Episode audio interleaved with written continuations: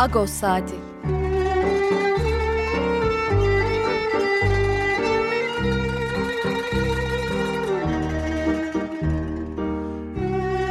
Haftalık Agos gazetesinin penceresinden Türkiye ve dünya gündemi. Agos'un mutfağından haberler, söyleşiler, olaylar.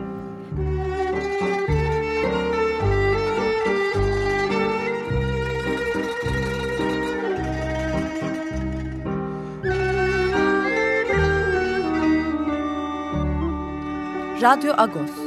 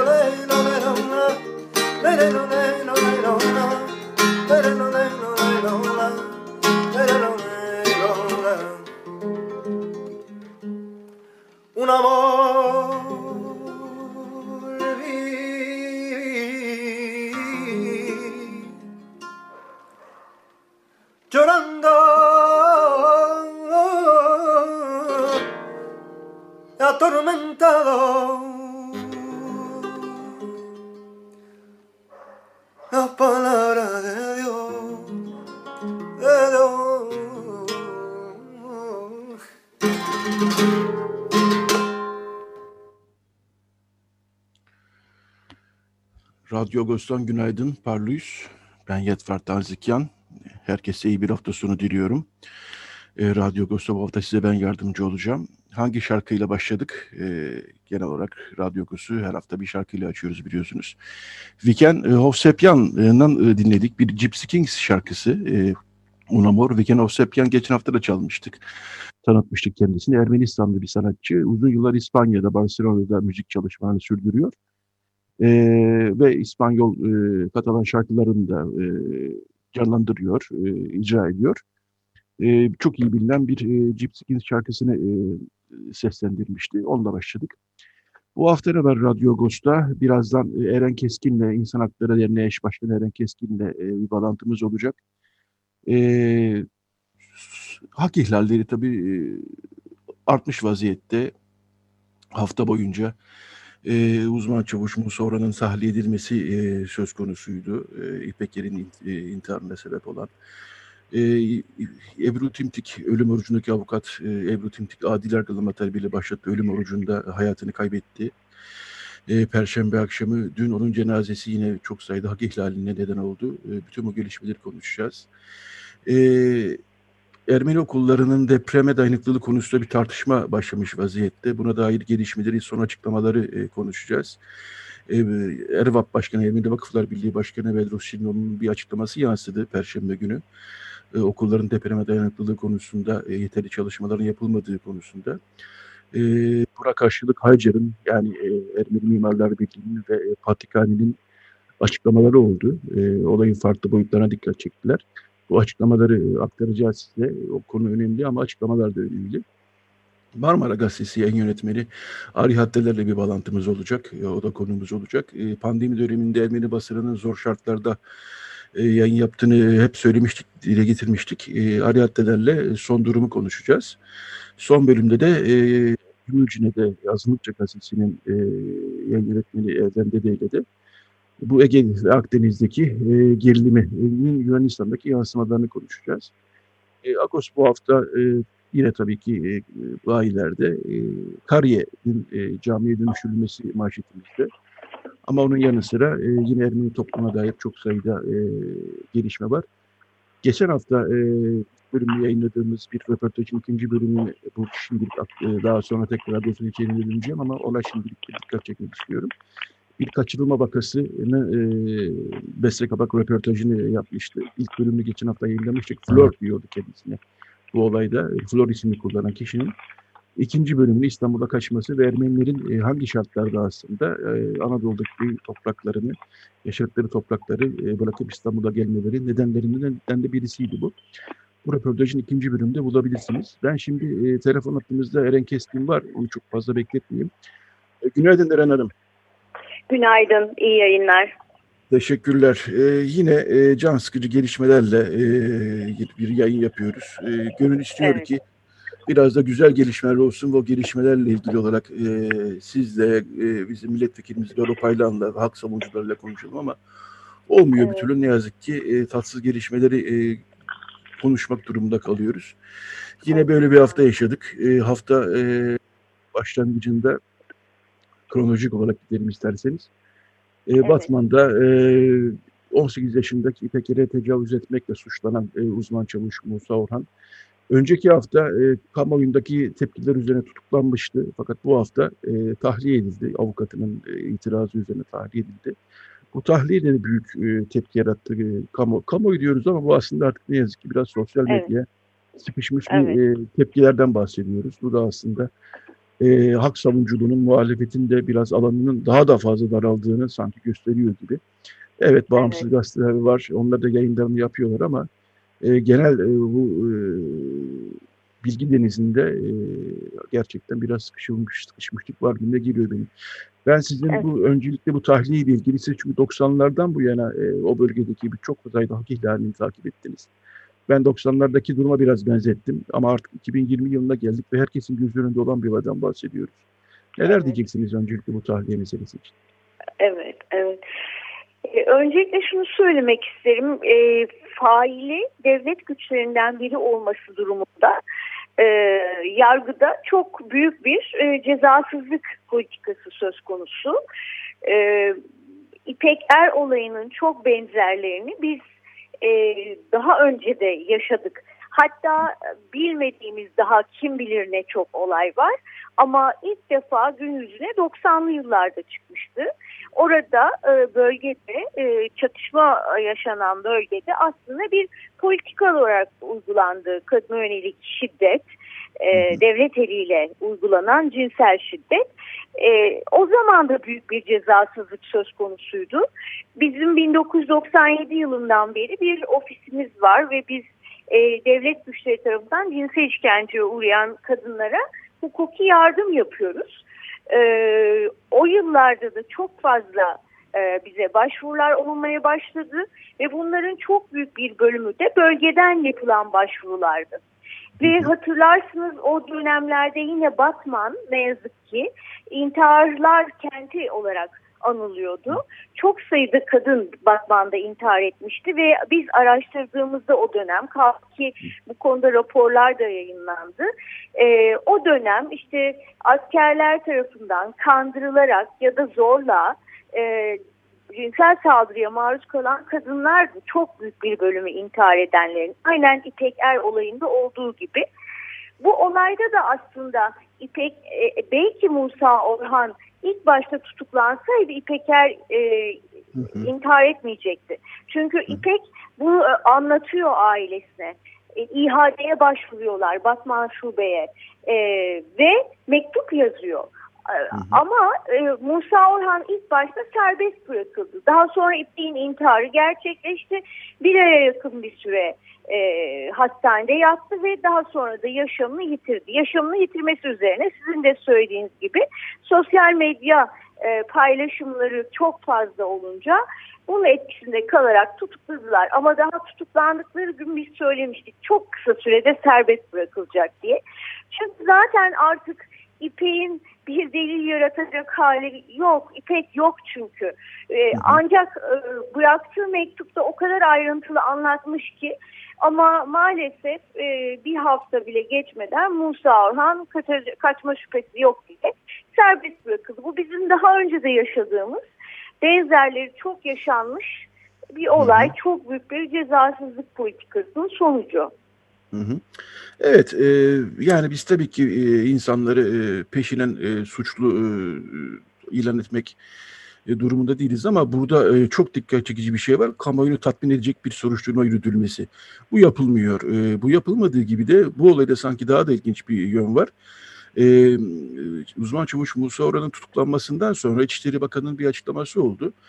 Ee, yani çevreler gündeme getiriyorlar. HDP içindeki bazı vakaları örtmek için bunu kullanıyorlar gibi.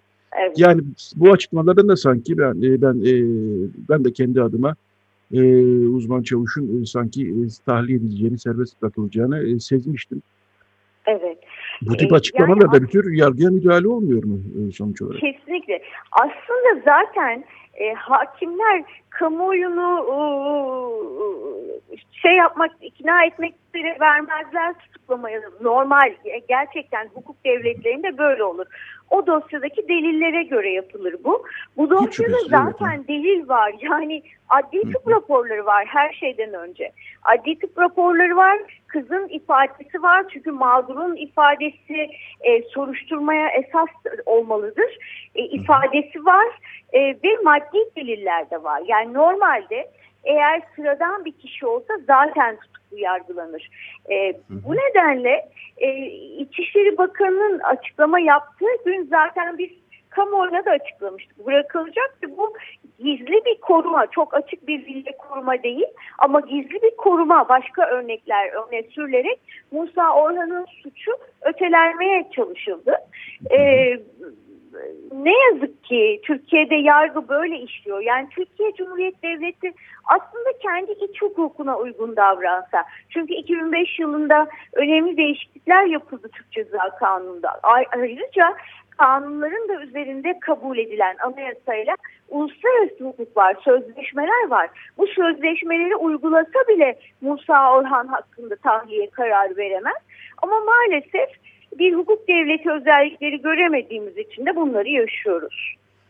Ee, evet, şimdi bu tahliye dair de e, Siirt Barosu'nun, Batman Barosu'nun sanıyorum itirazları olacak ama bu itirazlar ne kadar dikkate alınır e, onu da öngörmek e, kolay değil. Reddedildi e, zaten. İtiraz bize, yapıldı, evet. reddedildi. Şimdi artık duruşma var Ekim'de. Hı hı. Ama Ekim farklı bir şey çıkacağını zannetmiyorum. Hı hı hı. Evet, e, hak ihlallerinin yine arttığı bir dönemde izlemiştik. E, avukat Ebru Timtik e, ve e, Aytaç Ünsal, e, avukat e, Aytaç evet. Ünsal e, aşık ölüm orucuna daha doğrusu başlamışlardı bundan yaklaşık 200 gün kadar önce.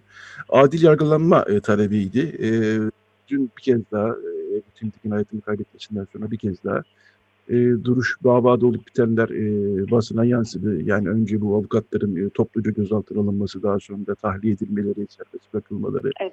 Daha sonra evet. yine bir itiraz e, başsavcı ya da savcı, düzeltiyorum, savcı itirazı üzerine tekrar tutuklanmaları. Ve buradaki evet. e, sürecin e, çok da yargıya e, adil bir süreç olmadığını e, söyleyerek e, ölüm orucuna başlamışlardı. Ebru Timtik'in e, sesi e, ne kadar duyuldu bilemiyoruz. E, yine sosyal medyaya sıkışmış bir e, konu oldu bu ne yazık ki ama evet.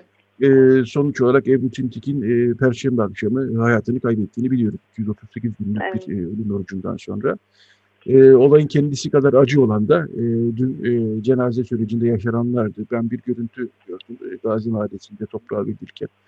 Polisler evet. sirenlerini hiç tutturmamışlar e, ve o sirenler eşliğinde e, biraz rahatsız edici bir durum tabii bu e, toprağa verilmiş. E, yine İçişleri Bakanı'nın açıklaması oldu. Ebru Timtik'in, e, yani öyle demiyor tabii bir terör örgütü üyesinin pankartı İstanbul Balası'na aç, asıldı gibi. Timtik'in naaşı e, cenazesi avukatlar tarafından toprağa verildi. Tüm bu sürece evet. dair neler söyleyeceksiniz? E, onu da konuşayım Evet. Yani ne yazık ki bu coğrafya bir hukukçunun e, hukuksuzluğa karşı, e, adaletsizliğe karşı isyanı sonucunda ölümüyle sonuçlandı. Yani kendi yaşamını e, ölüm orucuna yatarak e, sonlandırdı adaletsizliğe karşı. Bu çok acı tabii ki. Biz insan hakları savunucuları olarak açlık grevi ve ölüm oruçlarını tabii ki e, bir önerilen yöntem olarak görmüyoruz. Ama sonuçta bu insanın kendi kararıdır. E, bir şey diyemezsiniz. E, o nedenle yani çok büyük bir üzüntü içinde bütün e, coğrafyada gerçekten e, demokrasi isteyen bütün avukatlar, hukukçular çok üzüntü duydular bundan. E, çünkü hakikaten büyük bir hukuksuzluk yaşadıkları aslında e, örgüt e, üyeliği iddiasıyla yargılanıyorlar ve sadece e, siyasi nedenle yargılanan ma, e, müvekkillerini gördükleri için, onlar adına savunma yaptıkları için. Bu hepimiz zaten yıllarca bu şekilde yargılandık bütün siyasi davalara giren avukatlar. E, ve ilk gelse tahliye oldular ve mahkeme, onları Hı. tahliye eden mahkeme çok ayrıntılı yazdı gerekçelerini. Son derece hukuki gerekçelerle tahliye edildiler. Ama aynı gün daha onlar rezervden çıkmadan yeniden ceza e, savcının itirazı yeni bir tutuklama kararı verdirildi diyorum. Çünkü mahkeme dağıtıldı, yeni bir mahkeme oluşturuldu. Yani bu bakın hakikaten ben e, 80'lerin sonunda başladım avukatlığa. Ben kendi adıma DGM'ler de dahil yönetimlere ben yetişmemiştim. Ama DGM'ler de dahil, yönetim mahkemeleri de 12 Eylül'ün mahkemeleri dahi bu kadar tutursuz kararlar vermediler. Cezaevinde işte Osman Kavala'yı görüyoruz. Selahattin Demirtaş'ı, Aysel Tuğlu o kadar çok sayacağım isim var ki Ahmet Hakan. Yani bu insanlar sadece e, siyasi iradeyi rahatsız ettikleri için, onlar tarafından serilmedikleri için tutuklular. Hiçbir hukuki yanı yok. E, Ebru Timtik de bunlara isyan etti. E, ve e, maalesef e, muhalif olan insanların e, kendi istedikleri gibi ailelerine bir cenaze yapma, cenaze düzenleme hakları dahi yok bu coğrafyada. Çok yakın zamanda hiç unutmuyorum Aysel Tuğ'un 85 yaşındaki annesinin cenazesine yapılanlar. Yani akıl dışı bir şey gidiyor. Yani o kadar e, düşman hukuku deriz biz hukukta. Düşman hukuku bu kadar fütursuz hiç uygulanmamıştı. Yani hepimiz şu anda zaten terörist olarak yargılanıyoruz. E, o nedenle yani kendi dışındaki herkesi terörist olarak tanımlayan bir yapıdan söz ediyoruz. E, çok korkunç. Hakikaten büyük bir kıstırılmış yani ben kendi adıma ki benim gibi birçok insanın böyle yaşadığını düşünüyorum. Büyük bir kıstırılmış kıstırılmışlık içindeyiz. Yani hakikaten nefes alamıyorum. Ee, çok söylendi. Hepimiz açısından yani tarif eden e, cümlenin bu olduğunu düşünüyorum. Nefes alamıyorum. Hepimiz Hı -hı. aynı noktadayız. Evet, e, durum hakikaten e, çok e, ciddi bir duruma gelmiş vaziyette. E, ben konu açılmışken onu da sorayım size Eren Hanım. Siz hafta içinde sanıyorum yine bir ifade vermeye çağrılmıştınız. E, sizin aklınızda bir sürü evet. dava zaten bir taraftan yürüyor ama e, bu evet. son ifade verme e, soruşturma dosyası neydi? Onu da buradan paylaşabilir misiniz? E, evet. Ya şöyle söyleyeyim. Benim zaten şu anda toplam 17 yıl 2 aylık cezam var Yargıtay'da. Her an bekliyoruz. Yeni açılan sosyal medyadan e, dolayı paylaşımlarından dolayı açılan davalar var. Hatta dün de bir tanesini elim olmuştu. Yine e, terör örgütü propagandası yapmaktan açılmış. Dün de yine ifadeye çağıralım. Dünkü ifadede e, 2019'da e, Diyarbakır Belediye Başkanı'nın e, gözaltına alınıp tutuklanması üzerine kayyumlara karşı yaptığımız adliyede bir avukat e, basın açıklaması vardı. Ondan dolayı çağrılmışım. Onu da gittiğimde öğrendim. Hı hı. Hı hı. Evet. Ee, evet ben e, son olarak şunu sormak istiyorum. E, yani az evvel bahsettiniz gerçi ama yine de bu artık yeni bir uygulama oldu hukukta. E, yani evet. Osman Kavala örneğinde de gördük. E, evet. Mahkeme e, beraat ediyor veya tahliye ediyor. E, hemen evet. iki saat geçmeden, üç saat geçmeden başka bir e, savcı ya da başka bir evet. yargı unsuru devreye giriyor ve tekrar tutuklansın diyor. İnsanlar bir de serbest bırakılıp tekrar tutuklanmaları gibi biraz artık manevi işkenceye de dönmüş bir evet. uygulama söz konusu. Evet. Bu ben de açıkçası 12 yıl sonrası dönemden çok fazla hatırlamıyorum. Bu artık yeni bir uygulama ya ve uygulama haline dönmüş vaziyette. Değil mi? Evet. Ne söyleyeceksiniz? Aynen. Kesinlikle yani hukukun tamamen ortadan kaldırıldığı e, siyasi iradeye bütünüyle bağlanmış bir yargıdan söz ediyoruz. Yani yargı bağımsız zaten hiçbir zaman olmadı ama bu kadar aşırı olmadı. Yani bizim yine de derdimizi anlatacağımız hakimler olurdu eskiden. Ama biz avukatlar artık ceza hakimlerinin ve savcıların odalarına dahi alınmıyoruz. Güvenlik çıkıyor karşımıza. Yani hı hı. savunmanın bu kadar dışlandığı, yargı sürecinin dışına itildiği inanın ben başka bir süreç görmemiştim. Hı hı. Evet, e, İnsan Hakları Derneği Eş Başkanı Eren Keskin konuğumuzdu. Eren Hanım çok teşekkürler yayınımıza katıldığınız için. Ben teşekkür ederim. Ee, İyi yayınlar. Ve e, bütün bu süreçte hak savunuculuğunu yürüten herkese e, kolaylıklar diliyorum. Teşekkürler Sağ tekrar. Olun. Sağ olun. Teşekkürler. Evet, e, Radyo Agos devam ediyor. E, yine bu haftanın e, Agos gazetesinden biraz bahsedeyim. E, açılışta e, manşetimizde Kariye e, Kilisesi'nin aslında, Kilise Manastırı'nın e, camiye dönüştürülmesiyle ilgili gelişmelerden bahsetmiştik. Burada Foti Benli Soy'un e, siyasi açıdan bunun e, yani Ayasofya ve peşine gelen e, Kariye kararının siyasi açıdan e, analiz eden bir yazısı var. E, geçen hafta e, konuk ettiğimiz Serap Yüzgüller'in insanat tarihçisi Serap Yüzgüller'in de e, o e, müzenin, kilisenin daha doğrusu e, mozaik fresklerinin e, ta, sanatsal açıdan e, e, nasıl bir dünya içinde yeri olduğuna dair çok hakikaten aydınlatıcı bir yazısı var. E, onları okuyabilirsiniz bu haftaki Ağustos'ta. E, Diana Yayloyan Ankara'da bir e, sivil toplum kuruluşunda e, çalışıyor. Diana Yayloyan'ın Belarus'la ilgili e, uzun kapsamlı bir analizi var Belarus'ta biliyorsunuz. Otoriter yönetim zor da. E, onun dışında Samatya Okulu'nun şeyi vardı e, hafta içinde ama ön madag yemeği vardı. Orada Samatya Okulu'nun açığı konuşuldu ve eğitime dair diğer gelişmeleri konuşuldu. Ona dair bir haberimiz var. Ee, Müslümanlaştırmış Ermeniler ve Ermeni kimliği konusunda bir tartışma e, yürüyor e, bir zamandır. Gene sosyal medyadan başlayan bir konuydu bu.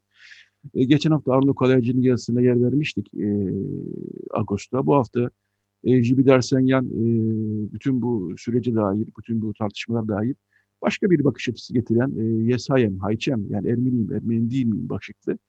Yine bu Ermeni kimliği, Müslümanlaştırmış Ermeniler ve Ermeni kimliği üzerine e, farklı bir açıdan bakan bir uzunca bir yazısı var.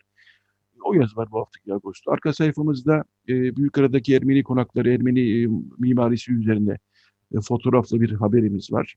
Dolayısıyla e, Agos gazetesinde bu hafta yine e, Ermeni toplumunun gündemine e, damga vuran gelişmeler var.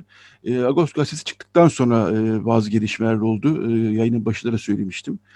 E, onlara da birazdan değineceğim ama çok kısaca e, bir ön giriş e, anlamında söyleyeyim. Bedros Şirinoğlu, Vakıflar Birliği Başkanı Bedros Şirinoğlu'nun bir açıklaması yansıdı e, dün e, Ermenice basına. E, diyordu ki e, Ermeni okullarının depreme dair raporları tamamlanmadı. Üstelik de bu konuda Haycer'ın yani e, Ermeni Vakıflar, Ermeni Mimar ve Mühendisler Birliği'nin bir araştırması olmuş ve bu araştırmanın da sonuçları e, Patrikhane'de konuşulmuş ve bu sonuçlar e, panik yaratmaması için gizlenmiş e, yönünde bir e, açıklaması oldu. Dün Ermenice basına yansıdı.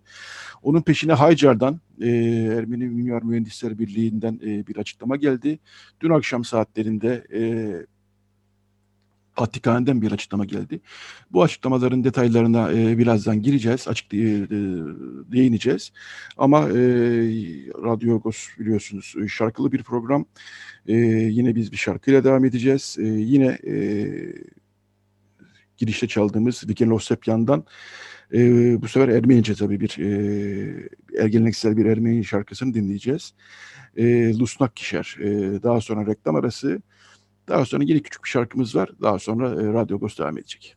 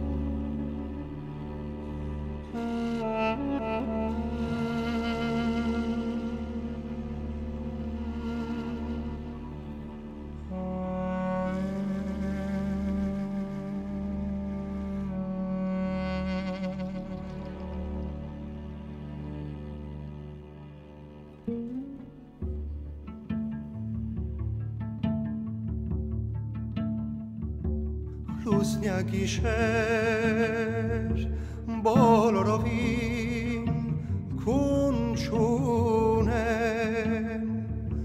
Լուսնյակի շեր բոլորովին քուն չունեմ Ինձ տեսնողակ կարծում է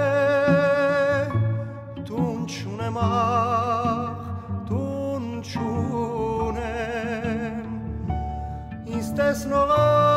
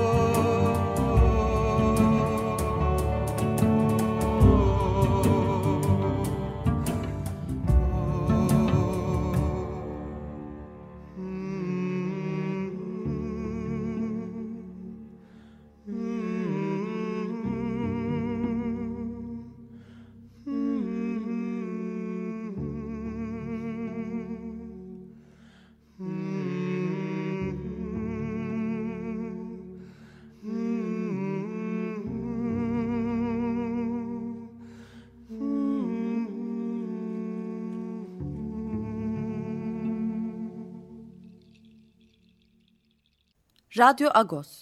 Açık Radyo.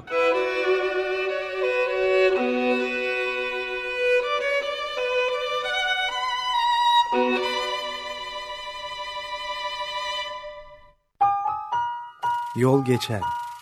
Hayati ve kitabi patikaların kesiştiği yol ağızlarında ayaküstü konuşmalar.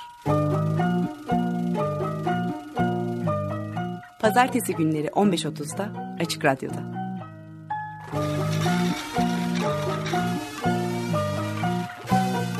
Hazırlayan ve sunanlar Rahmi Ödül ve Evrim Altun.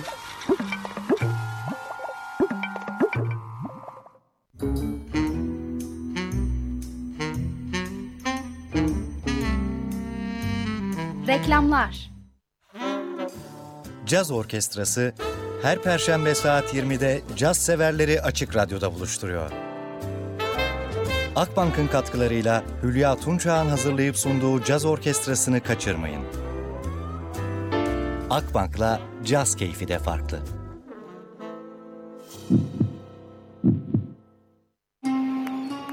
Deniz aşırı. Bozcaadalılar, adaya yolu düşenler ve adanın kıyısına vuranlar. Deniz Pak, Bozcaada'daki stüdyosundan İstanbul'a sesleniyor. Her salı saat 11'de 94.9 Açık Radyo'da. Türkiye için rüzgar enerjisi üreten Demirer Enerji'ye katkılarından dolayı teşekkür ederiz.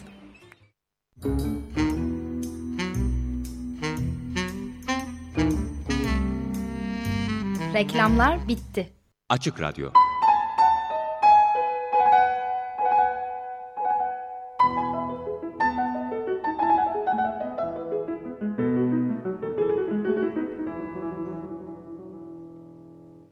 Radyo Agos.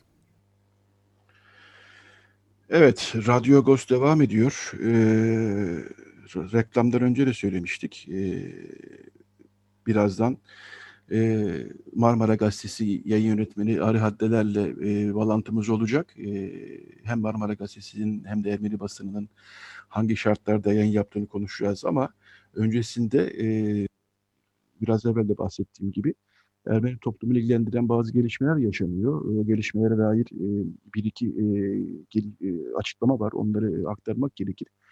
E, dediğim gibi Perşembe günü e, bir e, açıklaması yansıdı. E, Ermeni Vakıflar Birliği Başkanı ve Surt Birgiç Hastanesi Vakfı Başkanı Bedru Şirinoğlu'nun e, vakıf e, okullu olan e, yönet, e, vakıfların e, yönetim kurullarına gönderdiği bir yazı. E, deniyordu ki Milli Eğitim Bakanlığı'nın istediği depreme dayanıklık raporunun e, süresi doldu. E, süre gönderilmedi. Bu raporlar gönderilmemiş. Ayrıca da e, Haycar'ın bir araştırması olmuş. E, yani e, Hayrat e, vakıf e, mimarları, Hayrat mimarları e, diye biliniyor. Ama aslında aynı zamanda biz biliyoruz ki e, Ermeni Mimar Mühendisler Birliği e, bir çalışması olmuş. Bu çalışmanın sonuçları da Patrikhane'de konuşulmuş ve bu çalışmanın sonuçları toplumdan gizlenmiş ya da, saklanmış, panik yaratmaması için açıklamamasına karar verilmiş. Bu konu çok ciddidir. Hemen önlem alınması gerekiyor açıklaması oldu. Bu açıklama dün Ermenice basına da yansıdı. dün peş peşe hem Hacer'den hem de Patrikhane'den açıklamalar geldi. Patrikhane'nin açıklamasında özetle şu söyleniyor. E, Hacer'ın ki zaten bir tür ön rapor, e, bir tür e, yüzeysel bir rapordur. Çünkü asıl e, depreme dayanıklılık yapacak olanlar Çevre ve Şehircilik Bakanlığı ile birlikte çalışan daha kapsamlı kurumlardır ve bu kurumlardan alacak raporlar zaten bir okulun ya da bir binanın depreme dayanıklı olup olmadığını ortaya koyacaktır. Bunun da yapılması için biz zaten okullara tavsiyede bulunduk. Şöyle diyordu daha doğrusu, Patrik Hazretleri yapılan çalışmalar için teşekkür etti Haycar'a ve yaptıkları çalışmalar sonucunda okulları ziyaret ederek her birine elde edilen sonuçların yöneticilere iletmeleri ve resmi bakanların emirleri doğrultusunda yetkili kılınmış uzmanlara başvurmalar yönünde tavsiyede bulunmaları konusunda görevlendirdi. E, Patriklik makamı okulu olan cemaatle kilise vakıfların yöneticilerine gönderdiği yazıyla Patrik Hazretleri'nin talimat konusunda bilgi sunuldu. Ee, okul binaları tarihi eser niteliğindedir. Bu nedenle yetkili uzmanlar tarafından kapsamlı ve ayrıntılı incelemelerin yapılabilmesi için Anıtlar Yüksek Kurulu'nun alınması zaman e, gerektiren izni gerekmektedir. E, kabaca e, şu söyleniyor. E, Evet Haycar görevlendirildi ama Haycar'ın getirdiği kapsamlı bir raporun gizlenmesi diye bir durum söz konusu değil. E, sadece e, okulu olan yönetimlere e, denetlemeleri yaptırmaları için tavsiyede bulundu. Hacer de benzer bir açıklama yaptı.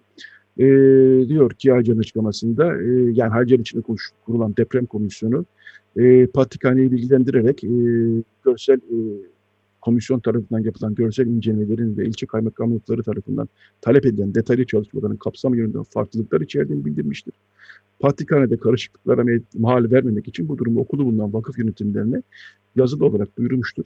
Ayrıca okul ziyaretleri ilgisinde bir yazıyla ve ziyaretler sırasında okul yöneticilerine deprem komisyonu yani Haycar'ın deprem komisyonu tarafından yapılan çalışmada resmi bakanlarca istenen bilgileri karşılamayacağı hususunda bizzat bilgi verilmiştir. Bazı okul yönetimleri deprem komisyonunun yaptığı inceleme dışında resmi yazıyla talep edilen kapsamlı raporların hazırlanması yolunda çalışmalarını yapmıştır. Deprem komisyonu ise kendi incelemelerini içeren çalışmayı Patrik Hazretlerine makamında sunmuştur. Makam görüşmesi sonunda alınan kararlar deprem komisyonu üyeleri ilgili vakıf yönetimlerini ziyaret ederek okul binaları için özel olarak hazırlanan raporlarını sunacaklarını belirtmişlerdir. Bu karar doğrultusunda vakıf yönetimlerine konuyla ilgili sunum çalışmaları başlatılmıştır. Yani Hacer'a diyor ki zaten e, Çevre ve Şehircilik Bakanı'nın e, yetkilendirdiği kurumların e, inceleme yapması gerekmektedir. Bunlar zaten farklı bir süreçtir. Biz de kendi yaptığımız incelemeleri zaten hafta bu hafta okul yönetimlerine e, sunacaktık geliyor Hacer'in açıklamasında da. Dolayısıyla yani Ermeni okullarının depreme hazır olup olmadığı konusundaki son iki gündür yaşanan gelişmeleri e, çok kabaca sanıyorum böyle özetleyebiliriz. Bunları da zaten gün içinde e, Agos'un internet sitesinde bulabileceksiniz. E, uzun açıklamalar bazıları ama kabaca e, okulların depreme dayanıklı olup olmadığı konusunda Hacer'in raporunun zaten yeterli olmayacağı e, ve Hacer'in yaptığı e, incelemenin sonuçlarında zaten okul yönetimlerine e, hafta içinde sunulacağı e, söyleniyor. E, önemli bir konu. Belli ki okul yönetimleri de e, bu konuda gerekli çalışmalar yapacaklardır tahmin ediyoruz. E, ama e, önümüzdeki bir iki haftayı belli ki bu konu meşgul edecek. Ve tabii e, bu inceleme, incelemelerden çıkacak sonuçlarda hangi okulun e, güçlendirme ihtiyacı var, hangi okulun güçlendirme ihtiyacı yok. Bunlar da sanıyorum e, önümüzdeki döneme damgasını vuracak gelişmeler olacaktır. Evet, e, bu konuya şimdilik bir ara verelim ve e, telefon attığımızda e, daha önce de söylemiştim. Marmara Gazetesi yayın yönetmeni Ari Haddeler var. E, günaydın Ari Bey, hoş geldiniz yayınımıza. Günaydın Yetfak Bey, hoş bulduk. Nasılsınız? E, iyiyim, teşekkür ederim. Siz nasılsınız? Biz de iyiyiz. E, iyi yayınlar diliyorum. Teşekkürler. Yayınımızı Biz, e... dinleyen tüm Açık Radyo dinleyicilerine de huzurlu ve sağlıklı günler diliyorum. Teşekkürler. Biz Ali Bey'le günlük konuşmalarımızda bir Ermenice yapıyoruz ama e, bu e, açık radyo dinleyicilerinin çoğu Ermenice bilmediği için bir kısmı daha doğrusu öyle diyeyim ben bir kısmı Ermenice Evet. bilmediği için açık radyoda Türkçe yapan bir radyo olduğu için ağırlıklı olarak Türkçe konuşacağız. Evet Ali Bey şimdi sizle konuşmamın, e, sizi konuk almak istememin sebebi şu. e, bu pandemi dönemi başladığında biz e, yayınlar yaptık. Dedik ki e, Ermeni azınlık basını daha doğrusu aslında e, zor durumda. Zaten zor durumdaydı. Pandemiyle birlikte şartlar daha da zorlaştı. E, zaten çok kısıtlı bir okur kitlesine hitap ediyoruz. E, fakat pandemi Evet. döneminde yaşanan ekonomik şartlar e, veyahut da etkinliklerin iptal edilmesi, ayinlerin iptal edilmesi gibi bizim e, ilan reklam bütçemizi de zorlayan şartlar dağıtım konuları e, üst üste binince azınlık gazeteleri çok daha nefes alamaz hale geldi. Bununla ilgili hatta e, Agos olarak bizim de bir hatta da diğer gazetelerin de bir talebi olmuştu. Yani basın ilan kurumu her yıl bir ödenek veriyor azınlık gazetelerine. Kasım ayında Hı hı. oluyor genel olarak bu. Evet. Bunu hatta e, öne almalarını e, rica etmiştik, talep etmiştik. Bu konuyla ilgili bir e, gelişme olmadı. Fakat e, bu konuyla ilgili gelişme olsun olmasın biz yine de e, sizle e, konuşalım bu hafta. Diğer haftalarda da diğer azınlık gazeteleriyle konuşacağız. 2-3 hafta önce zaten Apo ve Matini'den Mihail Vasilyadis'le konuşmuştuk. Konumuz Ayasofya'ydı ama konuyu tabii ki azın, e, Apo ve Matini'nin durumuna da getirmiştik. Şimdi e, sizle e, başlayalım o zaman. E, Marmara Gazetesi pandemi koşullarında e, ne tür zorluklarla yayınlanıyor? Söz sizde. Vallahi Yetvark Bey pandemi koşulları başlamadan da zaten bir sürü zorluklarımız vardı. Ciddi anlamda zorluklar içindeydik. Fakat bu pandemi bunların üstüne geldi tuz biber ekti. Ee, bu gazetelerin maddi yönden ne kadar sıkıntılarla yayınlandığını siz de benim kadar bilirsiniz. Benden iyi bilirsiniz hatta belki de. Yani 750 tane kendi gazetem adına konuşuyorum. 750 tane 1000 tane gazete satışıyla bir gazetenin ayakta durması zaten mümkün değil. 1 liraya satılan gazetenin kağıt, baskı, dağıtım masrafı falan fiyatın yarısından fazlasına tekabül ediyor. Yarısı gidiyor. Sizde de herhalde aynı durum, durumdadır. Evet, yani demek evet. istiyorum ki gazete satarak gazeteyi yaşatmak mümkün değil. Nasıl ya- yaşatacağız bu gazeteyi? İlana ihtiyacımız var. İlan olmazsa ne yapsak boş. Geçen seneye kadar bu pandemi olayı başlamadan öncesine kadar az da olsa devam etmemizi sağlayacak bir hareketlilik vardı. Yani az, tek, az çok ilanlar gelip gidiyordu. Yine zorluklar vardı ama günümüzde kıyaslayacak olursak şöyle bir nefes alabiliyorduk. Fakat Şubat'tan beri işler artık iyiden iyiye kötüleşti. Kiliseler kapandı siz de demin söylediniz. Okullar Evet. kapandı. Bunlardan gelen tek tük ilanlar hepten kesildi. Hiçbir şey kalmadı. Herkesin işi gücü pandemiden etkilendi. Elbette gazeteler de bundan etkilenecekti. Etkilendi de. Ama pandemi dönemine güçlü girenler, daha birikimli girenler dayanabildiler, da- dayanabiliyorlar ve direnebiliyorlar. Biz zaten pandemiden önce de zor durumdaydık. Onun için bu pandemiden artık yani nasıl sağ çıkacağız, nasıl ayakta çıkacağız ben de bilemiyorum. Yani direnme gücümüz hemen hemen bitti diyecek kadar azaldı. Yani üzülerek söylüyorum bu konuda cemaatimizin kurumlarının yönetici pozisyonunda olanlar da pek bir şey yapmıyorlar. Cemaatimizin, okullarımızın, kiliselerimizin, dilimizin, kültürümüzün hamisi koruyucu pozisyonunda olanlar konu gazeteye gelince umursamıyorlar. Yani pek destek olmak istemiyorlar. Birkaç hayırseverimizi tenzih ederek söylüyorum. Yani hiç kimse ilgilenmiyor bu gazetelerin bu durumuyla. Bakın geçen seneye kadar üç büyük, büyük bayramımız var biliyorsunuz. İşte e, Noel, Paskalya, bir de Asfadazin. Bunlar da güzel oturmuş yerleşmiş bir gelenek vardı. Bütün hayırseverler, kurumlar, vakıflar hepsi birbirlerini gazetelerin sayfalarında tebrik ederlerdi. Hem güzel bir jest olurdu hem de bu gazetelere bir katkı oluyordu. Şimdi bu son zamanlarda bu gelenek de ortadan kalkmaya başladı. Hepsi birleşiyorlar. Bütün vakıflar örneğin ayrı ayrı ilan vereceklerine tek bir tane ilan veriyorlar. Hepsi arka altına hepsi imzasını atıyor. işi bitiriyorlar. Yani bu kadar bir senedik üç kere şu gazeteye destek olacak bir şeyin dahi artık sonu geldi. Bir darbede bunlardan yedik. Yani bu şekilde nasıl devam edeceğiz bilemiyorum. Bu arada geçenlerde biliyorsunuz Patrikhane'de e, bu konuyla ilgili bir toplantı yapıldı. E, Sayın Patrik Hazretleri sağ olsun gazetelerin genel yayın yönetmenlerini toplantıya davet etti. Bugün hepimizin dertlerini dinledi. Siz katılmadınız sanıyorum ona. Katılamadım Fakat daha doğrusu katılmadım Efendim? değil. de, Katılamadım, katılmadım değil Ha, de. e, katılamadınız, Evet, evet. mazeretimiz Ee, olmuştu. e, fakat bu toplantıdan da henüz olumlu bir gelişme yok. Hı hı. Onun için ileri Evet, e- ne, ne olacak ne çıkacak ben de bilemiyorum. Evet, e, bu çok açık bir e, sıkıntı, çok ciddi bir sıkıntı. E, bu sıkıntının ciddiliğini, ciddiyetini dilimiz döndüğünce anlatmaya çalışıyoruz. Pandemi de ilk başladığı zaman Ağustos'ta biz bunun haberini yapmıştık zaten. Sizlerle konuşmuştuk. Şamanak'la, Şalom'la, e, Apoya Matini ile konuşmuştuk. Diğer azınlık gazeteleriyle konuşmuştuk. Bu sıkıntıyı bildirmiştik. Daha sonra bizden sonra başka e, yani Türkiye basınında internet siteleri, bağımsız siteler bu konuya e, eğilen siteler de işte bir günü e, söyleyebilirim, Biyanet'i söyleyebilirim. Haberini yaptılar bunun.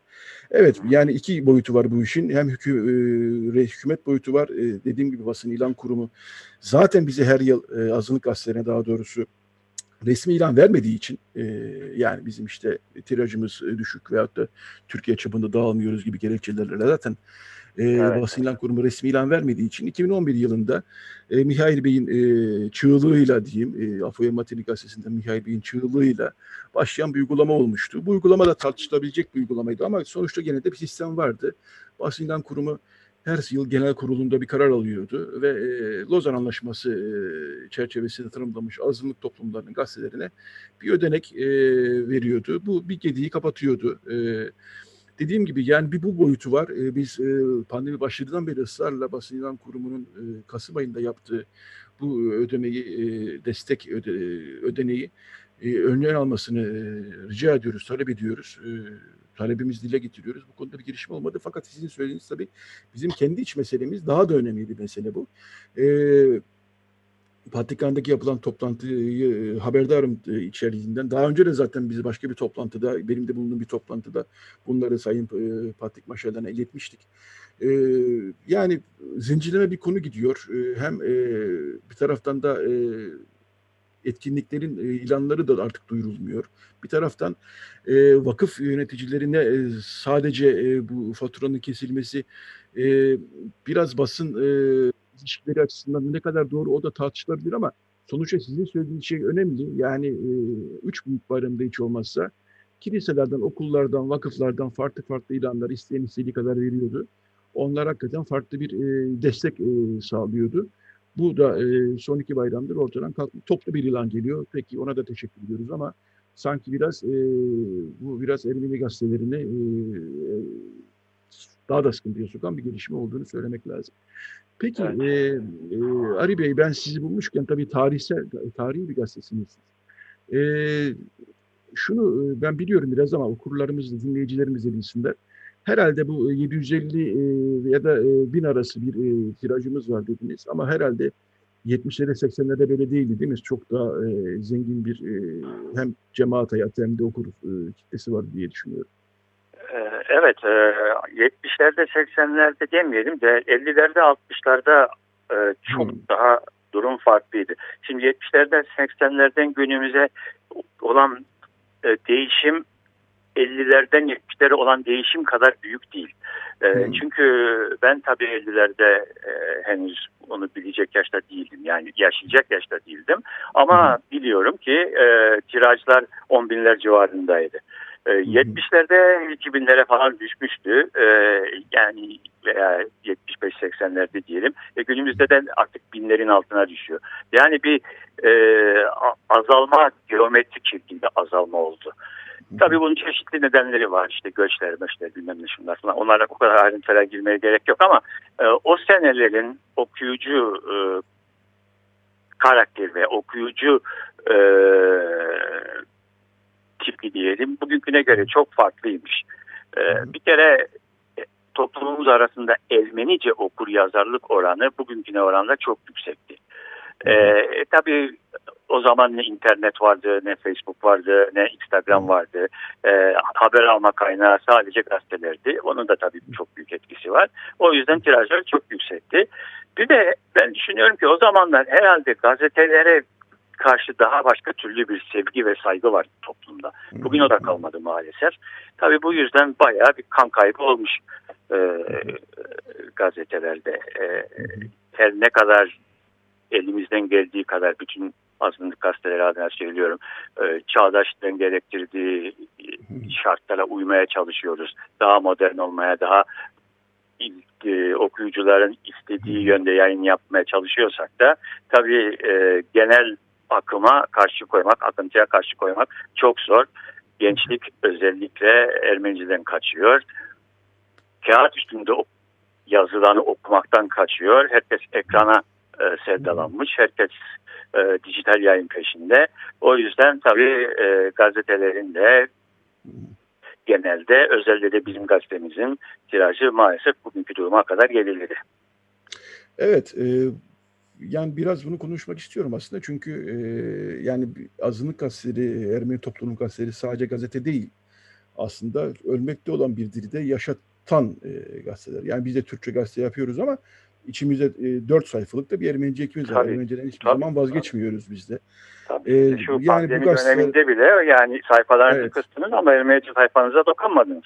Dokunmadık evet. Ee, evet. Yani ekonomik sıkıntılar yüzünden sayfa sayımızı biraz azalttık pandemi döneminde ama Ermenice sayfalarımız 4 sayfa evet. olarak çıkıyor yani, yine. Sizin de Ermenice'ye değer verdiğiniz ortada yani o demek evet, istiyorum. Evet. Pakrates ve Lucian Kopar ellerine geleni yapıyorlar. E, bu e, gazeteler e, dediğim gibi Ermenice dilinin ölmekte olan ne yazık ki aslında doğru mu ölmekte olan demek bilmiyorum ama sonuçta zor durumda olan bir dilin yaşaması için katkıda bulunan e, gazeteler. Dolayısıyla yani toplum evet e, artık Facebook takip ediyor, WhatsApp takip ediyor, Instagram takip ediyor, işte televizyon bakıyor, e, yayınlara bakıyor, YouTube'dan e, yani Ermeni toplum için söylüyorum. Evet. Ee, evet bunlar da olacak tabii. Bunlar olmayacak diye bir şey yok. Bunlar da çağın getirdiği mümkün gereklilikleri. Tabii, inkar etmek mümkün gereklilikleri. Ama e, çok açık ki e, Ermenice dilinin yaşatılması adına e, bu gazetelere e, sahip çıkmak gerekiyor. Yani Jamanak, e, Marmara, e, ben kendimizi saymayayım şimdilik ama e, Louis haftalık bir gazete, e, 15 günlük bir gazete, onların televizyonu var, Paros. E, ama yani Jamalak'la Marmara'nın yeri tabii ki e, eski gazeteler oldukları için ve baştan sona Ermenice yayınladıkları için e, biraz daha ayrı duruyor. Sonuçta e, biz buradan Ermeni toplumuna da bir çağrıda e, bulunalım mı? Ne dersiniz? Yani bu gazeteleri yaşatmak için. Tabii ki vakıf yöneticileriyle, vakıf yöneticileriyle konuşuyoruz. Her zaman e, patrikhaneyle konuşuyoruz. E, bir maddi havuz yaratılması, ekonomik bir havuz yaratılması konusunda talepler gidiyor. Hükümete taleplerimiz gidiyor. E, kurumlara taleplerimiz gidiyor ama Ermeni toplumuna da buradan bir çağrıda bulunalım istiyorsanız. Neler söylemek istersiniz bu anlamda? Valla e, birçok şey söylenebilir, birçok çağrı yapılabilir. Fakat e, bence e, toplumun bazı konularda bilinçle, bilinçlendirilmesi gerekiyor. Yani şu gazetelerin e, birer okul olduğunu anlatmak lazım. Okullarda her sene 25 öğrenci veya 30 öğrenci mezun oluyor. Fakat bir gazeteden her gün yüzlerce kişi faydalanıyor, yüzlerce kişi birçok şey öğreniyor. Yani o yüzden bu gazeteleri de birer okul gibi e, kabul edip okullar okullara nasıl destek veriliyorsa bu gazetelere de öyle bir desteğin sağlanması gerekiyor diye düşünüyorum. Yani e, Ermenice'yi bilen bir insanın, Ermenice yazmayı, okumayı seven bir insanın bu gazeteleri almaması için hiçbir neden yok. Seve seve alır. Önemli olan Ermenice okumasını bilmeyen veya okuyan okumasını sevmeyen insanlara bunun bir etnik aidiyetiyle ilgili bir görev olduğunu öğretmek, anlatmak lazım. Yani her 10 kişiden 2 kişi bunu anlarsa, benimserse ve şu gazeteyi okumasa bile alsa, senede bir tane iki tane ilan verse sırf şu gazeteler ayakta kalsın diye, zaten o bütün bu gazeteleri devam etme gücünü, devam etme heyecanını verecektir. Bunu da ancak e, bu toplum üzerinde söz sahibi olan, etkisi olan işte yöneticilerin önce kendilerinin anlayıp bilinçlenip topluma bunu bir şekilde e, aşılaması, telkin etmesi gerekiyor diye düşünüyorum. Hı hı. Evet, e, katılıyor musunuz Evet, ben de katılıyorum. Fakat ne yazık ki e, e, Türkiye'nin siyaseti biraz topluma da yansıyor ve artık gazeteleri bir tür kendi siyasi gündemlerinin rakibi olarak gören, yani şu gazeteleri daha hala rakip olarak gören e, bir anlayış e, ne yazık ki siyasi açıdan söylüyorum. Toplumsal meseleler, Ermeni toplumunun e, güncel meseleleri açısından rakip olarak gören, zayıflatılmasını hatta düşünen e, bir zihniyette e, zaman zaman görüyorum ne yazık ki ben e, kendi adıma. E, son olarak şunu sorayım ben e, Ali Bey. E, Robert Hatteler başyazar, Hatteciyan e, başyazar. Hala ne mutlu ki e, yazılarını yazıyor. E, hala e, görevinin e, başında. E, siz e, kaç kişisiniz? Kaç kişilik bir grupsunuz? E, çalışma Ee, şeyiniz, e, öğlenleri, bazı bilmeyenler olabilir. Ermenice gazeteler, e, Jamanaklı Marmara akşamüstü e, dağıtılır. E, günlük gazetedir aslında. Gün içinde yayın hazırlanır. Biraz e, bilmeyenler için bu konuda da birkaç e, not iletebilir misiniz bize? Tabii. E, teşekkür ederim bunu sorduğunuz için. Ben de bu fırsattan yararlanıp biraz gazetenin e, tarihinden de bahsetmek istiyorum. E, bizim gazetemiz Marmara Gazetesi 1940 yılında kuruldu. E, kurucusu Suren Şamlıya. Onun vefatından sonra gazeteyi kızı ve damadı Seta ve Bedros Dobyanlar devraldı. Onlar da 1967'ye kadar e, yönetmişler gazeteyi. 1967 yılında Kanada'ya göç ettiklerinde göç etmek zorunda kalmışlar. Göç zamanında da gazeteyi babam Robert Hattican'a teslim ettiler. Önceleri niyetleri birkaç sene sonra geri gelmekmiş. Fakat e, olmadı. Onlar oraya yerleştiler, kaldılar ve sonuçta e, gazetenin mülkiyeti de Robert Hattican'a geçti. E, 1967'den 2020 yılına kadar yani aşağı yukarı 53 yıldır Robert Hattican dönemi var Marmara'da. Hı hı. Ve onun döneminde Marmara tüm diasporada beğenilen, takdir edilen bir gazeteye dönüştü. Kullandığı kolay anlaşılır ve temiz Ermenice ki babam bu Ermenicesiyle ünlüdür zaten. Kültürümüze ve edebiyatımıza verdiği önem bu gazetenin basın dünyasında önde gelen gazetelerden birisi olmasını sağladı. Bunca yıldır Marmara'da her hafta Perşembe günleri bir edebiyat köşesi yayınlarız. Bu çağdaş İstanbul Ermeni Edebiyatı dediğimiz akımın en usta ve tanınmış kalemleri eserlerini hemen hemen ilk kez hep bu sayfada yayınlamışlardır. Neredeyse 40 yıldan beri babam ayrıca bir Huşadet diye bir köşe yayınlıyor. Her gün aralıksız, kesintisiz yayınlandı 40 yıldır bu Huşadet ve bunlar sonra kitaplarda da toplandı ve bugün aşağı yukarı her biri 300 sayfayı aşan 80 tane kitabı var babamın. Sırf Huşadetlerle ilgili. Başka konularda da var ama Huşadet kitapları 80 taneyi bulmuş durumda. Gazetemizi okuyan sadık bir kitlemiz var. İnternet üzerinde de bizleri takip eden yüzlerce e, çoğunluğu yurt dışında olan okurlarımız var. Fakat demin de söylediğim gibi bu sayılar maalesef her geçen gün biraz daha azalıyor. Dayanabildiğimiz kadar dayanacağız. Demin sizin de belirttiğiniz gibi e, biz Ermenice gazeteleri akşamüstü yayın demeyelim de öğlen yayınlanan gazeteler. Öğlen, sabahları, evet. sabahları evet e, çok erken başlıyoruz. Biz 7 gibi başlıyoruz. Ee, 11.30-12 gibi baskıya giriyoruz. Bir de gazeteler basılmış e, binayı terk ediyor ve dağıtım başlıyor. Okurların eline geçmesi ise veya işte kioskların, e, bakkalların falan eline geçmesi ise bir buçuk ikiyi buluyor. Ee, bunun dışında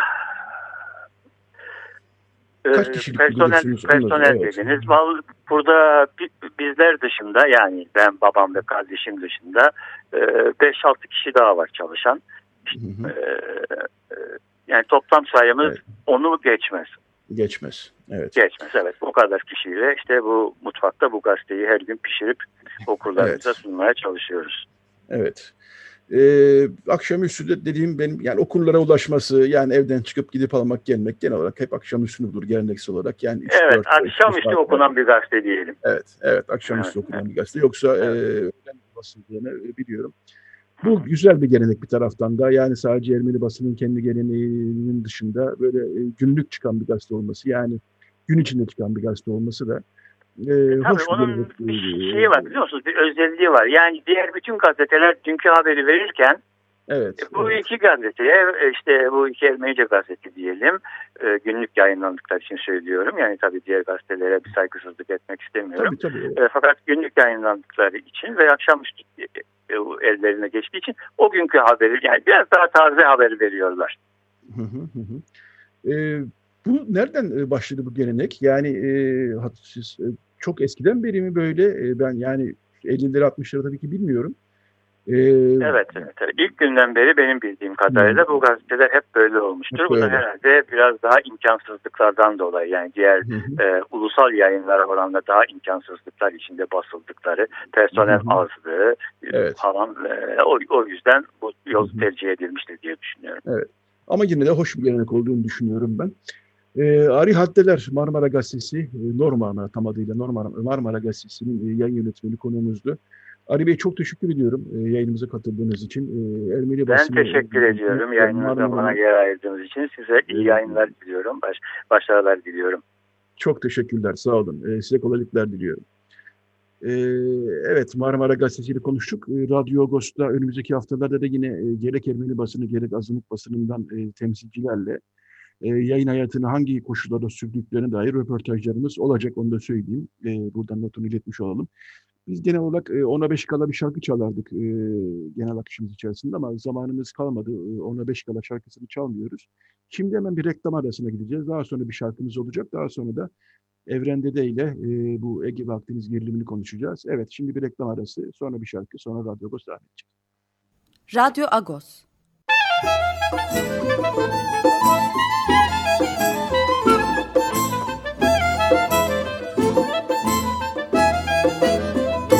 Açık Radyo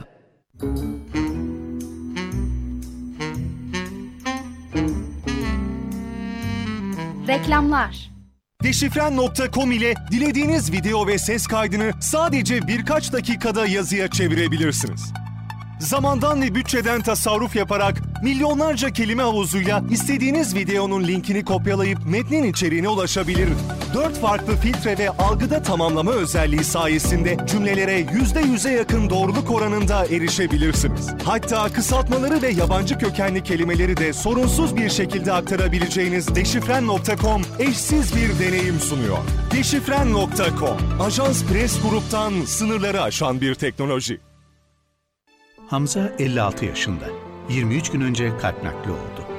Yaşasın, kızımın mezun olduğunu görebileceğim. Hasan 44 yaşında. Bir buçuk yıl önce böbrek nakli oldu.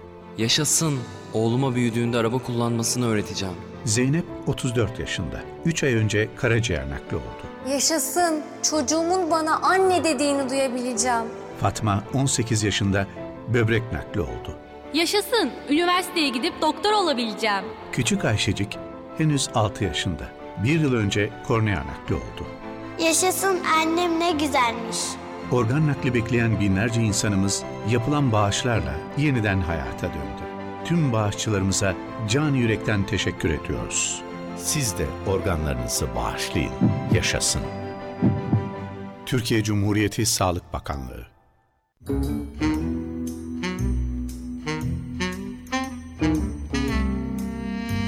Reklamlar bitti. Açık Radyo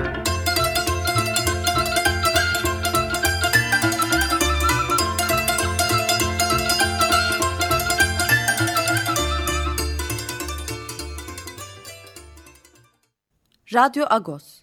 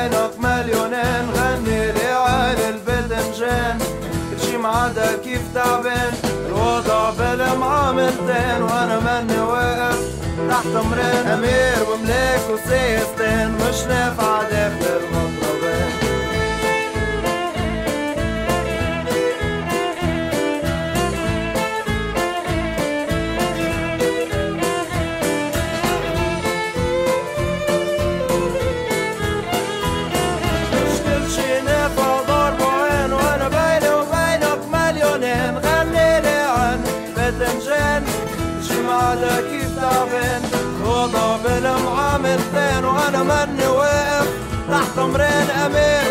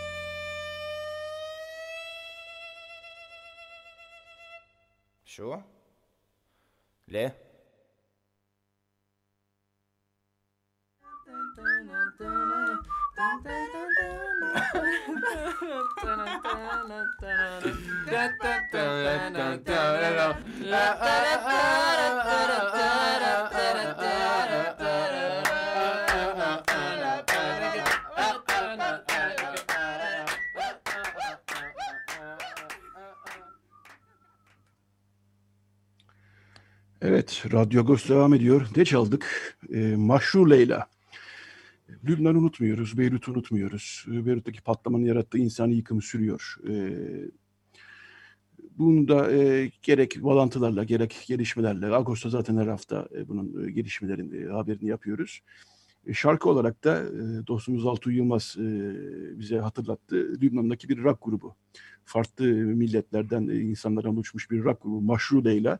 Ondan bir şarkı çalalım dedik bu haftada. Maşru Leyla'dan Raksit Leyla'yı dinledik. E, sevdiyseniz e, önümüzdeki haftalarda da yine Maşru Leyla çalarız. Evet şimdi bu bölümde Evren'de de Gümülcü'de e, gazetecilik yapıyor. E, uzun yıllardır Agos'ta sık sık yazılarıyla katkıda bulunuyor. E, onunla Ege ve Akdeniz gerilimini konuşacağız. Yunanistan'daki yansımalarını konuşacağız. Günaydın Evren Bey. Günaydın, günaydın Yerfat Bey. Hoş geldiniz yayınımıza. E, evet biz bir taraftan iki hafta belki de üç hafta bir taraftan da böyle güncel gündemin yanında sürekli sert açıklamalarla bilhassa Türkiye tarafından gelen sert açıklamalarla te, e, yürüyen bir e, Ege ve Akdeniz'deki gerilim Yunanistan'da e, yürüyen bir gerilimi görüyoruz, konuşuyoruz. E, ağırlıklı olarak e, Ege ve Akdeniz'deki kıta sahanlığı konusu, e, denizin, o koca denizin ne kadarının Yunanistan'a, ne kadarının Türkiye'ye ait olduğu yönünde çok gerilere kadar giden tartışmalar, hukuki deniz hukukuna dair tartışmalar. Fakat e, Türkiye'nin bu alanda bu süreçte bir yeni bir hamle yaptığı e, aşikar ortada. Yani mevcut statükunun değiştirilmesine yönelik bir hamle yaptığı ortada. Türkiye'de bu e, genel milliyetçi e, hamlenin e, ayaklarından biri olarak görülüyor. Yunanistan'da bütün bunlar nasıl yankılanıyor? Bizdeki gibi medyanın birinci gündem maddesi mi? Bir dinleyelim sizden. Yunanistan'da e, yatıp kalkıp Türkiye gelişmeleriyle herkes e, ilgileniyor. Medya tamamen birinci sayfası tamamen Türkiye ile ilgili gerginlik süreci, savaşın eşiğinde olduğumuzu bile söylemek mümkün. Tabii hemen vurgu yapayım. Savaş derken çatışma diyelim buna. Hı hı. Ee, biz konuşurken en azından yani geçen gün oldu iki savaş gemisi biri Türk biri Yunan savaş gemisi çarptı biliyorsunuz. Hı hı. Açıklanmadı ilk başta sonra açıklandı sonra Başbakan Mitsotakis e, Yunanistan'dan açıklamada bulundu ve söyledi gerçekten de çarpıştıklarını. Hı hı. Dolayısıyla iki savaş uçağı çarpışabilir. Hatta ölüler olabilir, pilotlar ölebilir veyahut da iki savaş gemisi çarpışabilir veya gerçekten çok kızgın bir e, kaptan ateş edebilir. E, bu tür olaylar yaşanabilir. Çünkü Meriç'te yaşadık hatırlarsanız göçmenler evet, geçerken. Evet, Dolayısıyla evet. ama büyük bir savaş olur mu iki ülke arasında? Tıpkı Irak'ta olduğu gibi Suriye'de oldu. Hayır öyle bir şey olmaz. Çünkü arada o kadar büyük süper güç devletler var ki bunu konuşmuştuk hatırlıyorum. Evet. Ee, onlar devreye girerler ki öyle oluyor genelde. Fakat bu sorunların yani Türkiye'nin mavi deniz, e, mavi vatan e, perspektifinden e, belirlediği belirli bir e, deniz e, sahasının da kendisine ait olduğuna dair bir tezi var. Tabi buna sadece denizde girmiyor, hava da giriyor. Hava sahası. E, Yunanistan için de aynısı geçerli. Dolayısıyla şimdi Yunanistan diyor ki ben bir karış toprağımdan, bir karış denizimden, bir karış havamdan geriye adım atmam, vermem. Hı hı. E, böyle deyince ne oluyor? İki NATO ülkesi hani e, akla ziyan e, iki NATO müttefiki, NATO ülke zaten NATO'da olmasalar işte o zaman gerçekten savaş çıkardı. Hı hı. Felaket bir durum olurdu yani. Hı hı. E, Allah'tan gerçekten enteresan NATO'da ikisi de. Yani hangi kanatta olursa olsun ikisi aynı kanatta olduğu için e, iyi bir durum bu. Evet. E, e, savaşın önüne geçiyor. Fakat nedir? Şimdi e, Akdeniz'deki olayların başlangıcını biz Libya'daki ulusal hükümetle Türkiye'nin yaptığı anlaşmayla başlatalım.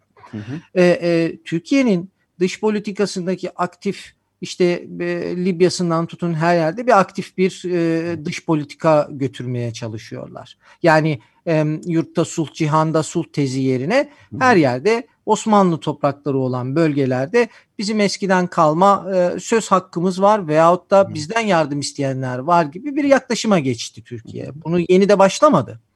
E, ben hatırlıyorum Ahmet Davutoğlu döneminde de vardı. Sadece silahlı kısmı değildi de e, fakat onun dışında her türlü kısım vardı. Ahmet Davutoğlu da diyordu Osmanlı coğrafyasının tamamı bizim e, bize emanettir. Hatırlarsanız ifade evet, de var kitabında evet, da. Evet. Dolayısıyla bu tez AK Parti'nin e, koyduğu bu tez yeni bir şey değil. Sadece nedir? E, farklı kesimdeki insanlar, sosyalistler veya işte Türkiye'deki Kemalistlerle sorun yaşamış kesimler. E, herkes bazı şeyleri görmezden geldi. İşin özü bu. O görmezden gelir. Çünkü önem sırası hepimizin farklı. Mesela Yunanistan'ın önem sırası Türkiye'dir. Ama Türkiye'nin önem sırasında Yunanistan birinci sırada değildir. Suriye vardır, Irak vardır. Yani başkadır evet. önem sırası. Dolayısıyla bir insanlar, AK Parti'de olmayan insanlar e, olayları önemsemedi. Önem sırası başka noktadaydı. Dolayısıyla Türkiye'nin bakış açısı şu anki yeni bir modeli değil. AK Parti sürecinde de uyan. E, bunu günümüzde tek farkı ne oldu? Kemalistler, Cumhuriyetçiler, efendim ül, ülkücüler, milliyetçiler mavi vatan tezini hepsi sahiplendi. Yani o tatlı bir şey evet. veriyor o. Bu Yunanistan için de geçerli veya Ermenistan için de geçerli olabilir. Biz biz ta- tahlil ederken şunu bir kere tekrar vurgulamak istiyorum. Benim görüşüm yani yeni bir şey yok ama bunun e, Türkiye'de yeni olanı sadece AK Parti değil, mevcut hükümet değil. Gerçekten çok geniş Türkiye'de bir kesimin bu tür şeylere de destek verdiğini de görüyoruz. Ve Mavi Vatan böyle büyük haritalara bakıyorsunuz devasa bir şey. Şimdi insanlar iki şeyi karşılaştırıyor. Diyor ki Ege'de e, Yunanistan her yeri alırsa Türkiye geçemez. Evet bu doğru. Bunu defaatle ben de söyledim. Ama şöyle bir şey demek de doğru değil. E o zaman iki ortadan bölelim. E, ama o adalar Yunanistan'ın. Yani ikiye bölemezsiniz ki. Yani yan komşunuz, yan tarla bir başkasının. Siz aradan yıllar geçiyor. Diyorsunuz ki ya şimdi benim tarlam çok daha büyük. O halde oradaki o ortadaki yolun ya ama o almış zamanında yani. Dolayısıyla öyle ortadan bölelim diye bir bakış açısıyla çözmeniz mümkün değil. İki tarafın geri adım atmadan da çözülmesi mümkün değil. Peki nereye geldi konu? Şuraya geldi. Geçmişten gelen bu olaylar Libya'da Türkiye'nin karşılıklı münhasır ekonomik bölgeye giden denizin altındaki yeraltı kaynaklarının da sahibi olduğunu ilan eden bir sürece girdi Libya'daki ulusal hükümetle. Fakat bunun e, Yunanistan hangi safta? Bu sefer NATO'da olduğu gibi değil Libya'da. Bu sefer e, e, Amerika farklı bir cepheyi destekliyor, Rusya farklı, Libya olaylarını girmek istemem ama Yunanistan'ın tavrını söylemek isterim. Komutan Hafter'le birlikte Yunanistan yani Türkiye'nin tam karşı cephesinde yer alıyor. Ve e, mesela komutan Hafter'in birinci e, ko, e, e, komutanı e, Yunanistan'da eğitim almış Yunanca bilen biri.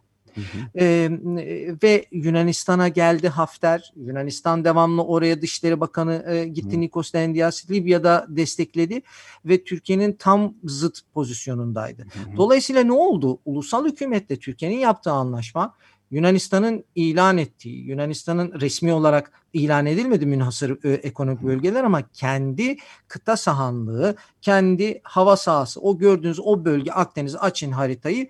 E şimdi Yunanistan'ı hiç Girit'i görmeden geçmek mümkün değil. E Girit devasa bir ada hatta Giritliler şeydirler yani a, a, bağımsızlık isterler biz besliyoruz Yunanistan'ı derler. Çünkü bütün sebzeler şeyler Girit'ten geliyor. Dolayısıyla ve en çok Yunanistan'da silah olan bölge. Yani Karadeniz gibi düşünün Türkiye'yi.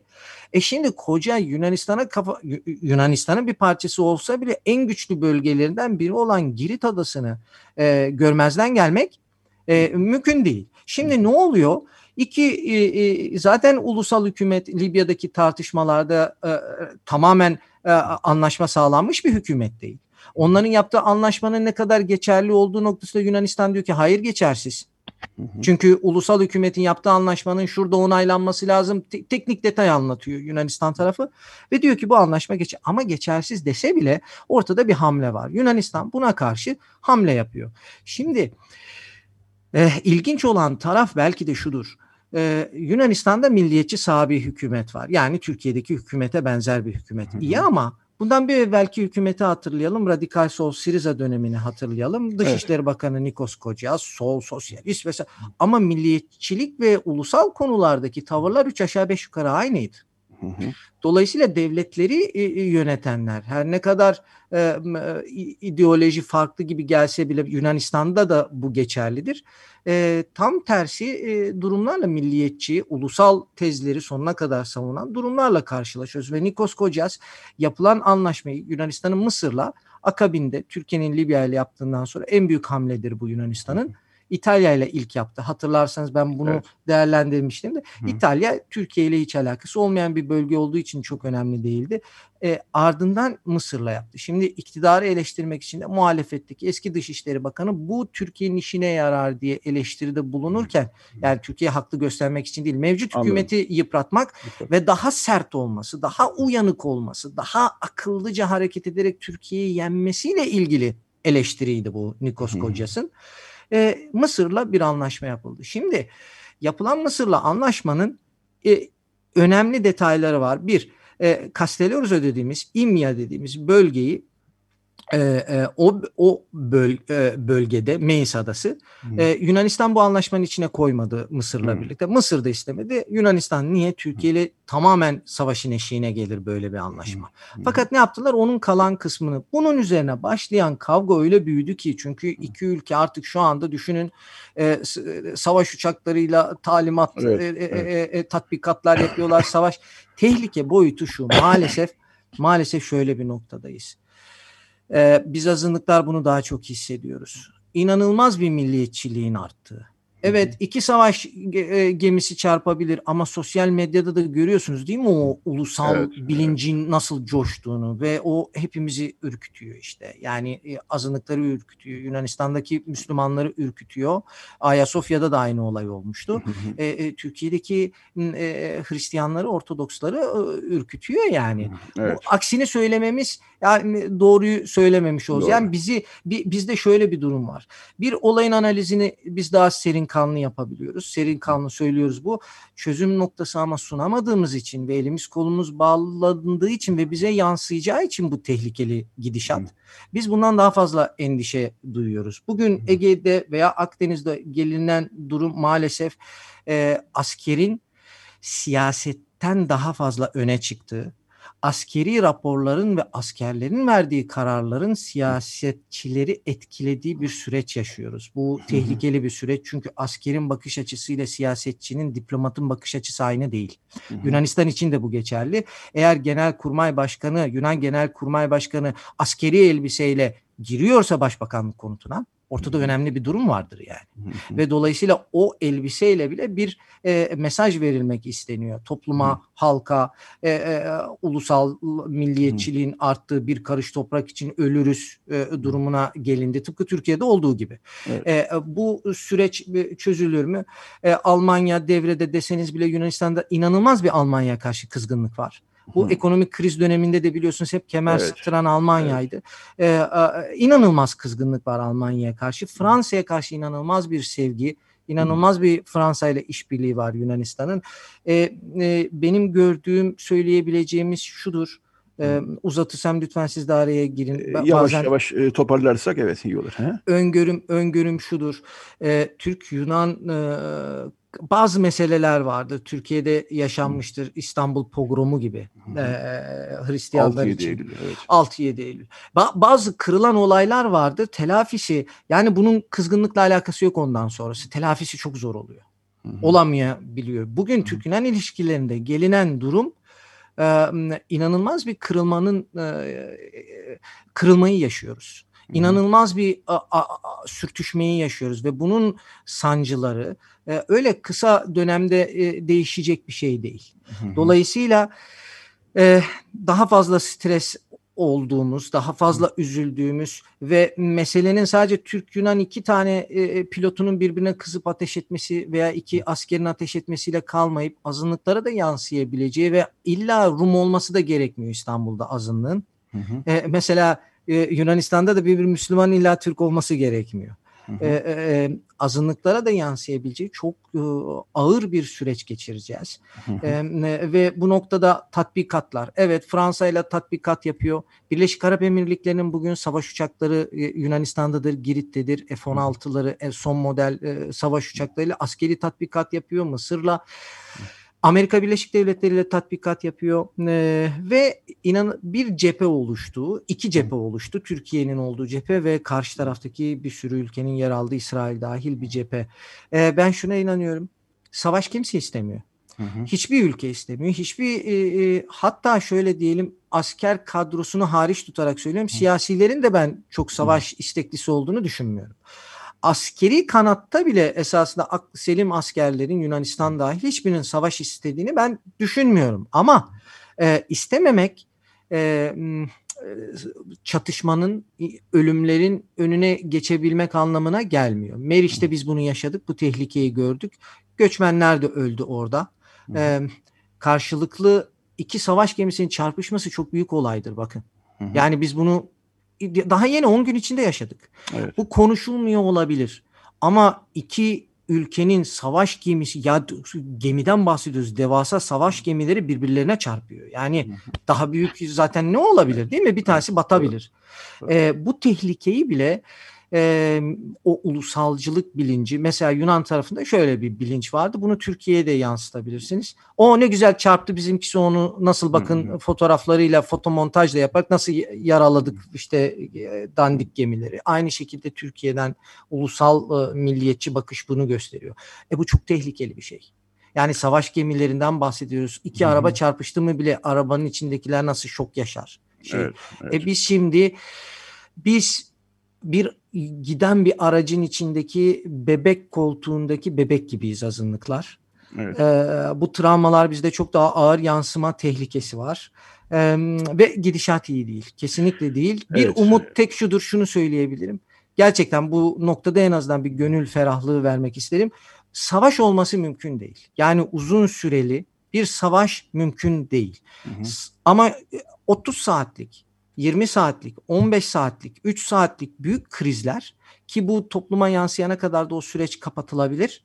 Ne, mümkün fakat burada tek tehlike Trump tehlikesidir. A- Amerika Başkanı tehlikesidir. Evet. Çünkü Evren Bey, he, e, süremizin sonuna geliyoruz. E, bir, e, o kadar dolmuşsunuz ki bir nefeste araya bile giremedim.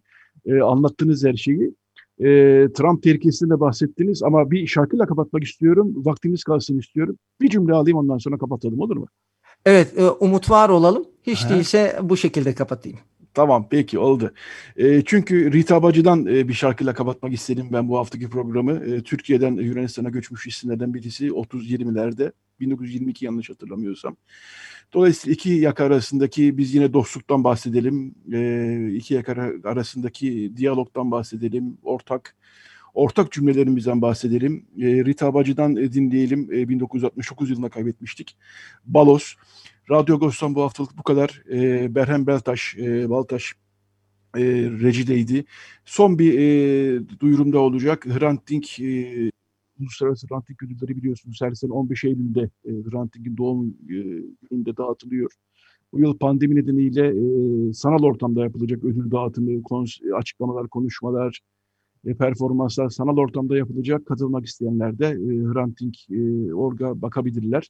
Evet, dolayısıyla e, artık sonuna geldik. Rita Bacı dinliyoruz. Balos haftaya e, yeni bir radyo dostu buluşmak üzere diyorum. Müzik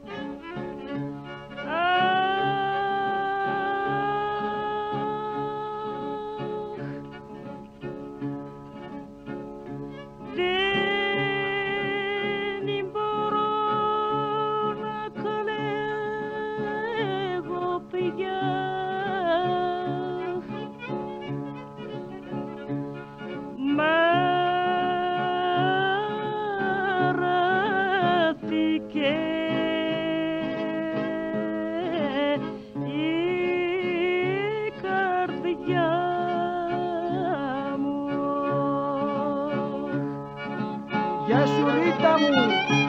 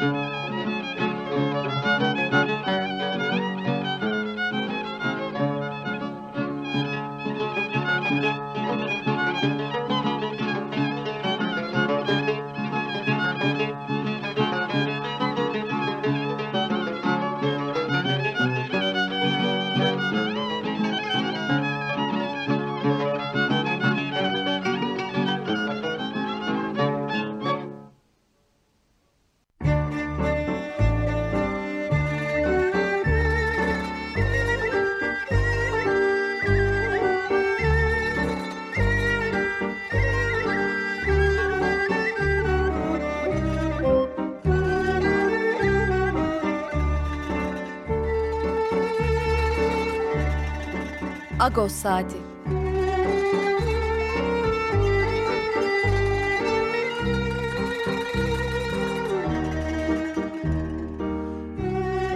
Haftalık Agos gazetesinin penceresinden Türkiye ve dünya gündemi. Agos'un mutfağından haberler, söyleşiler, olaylar.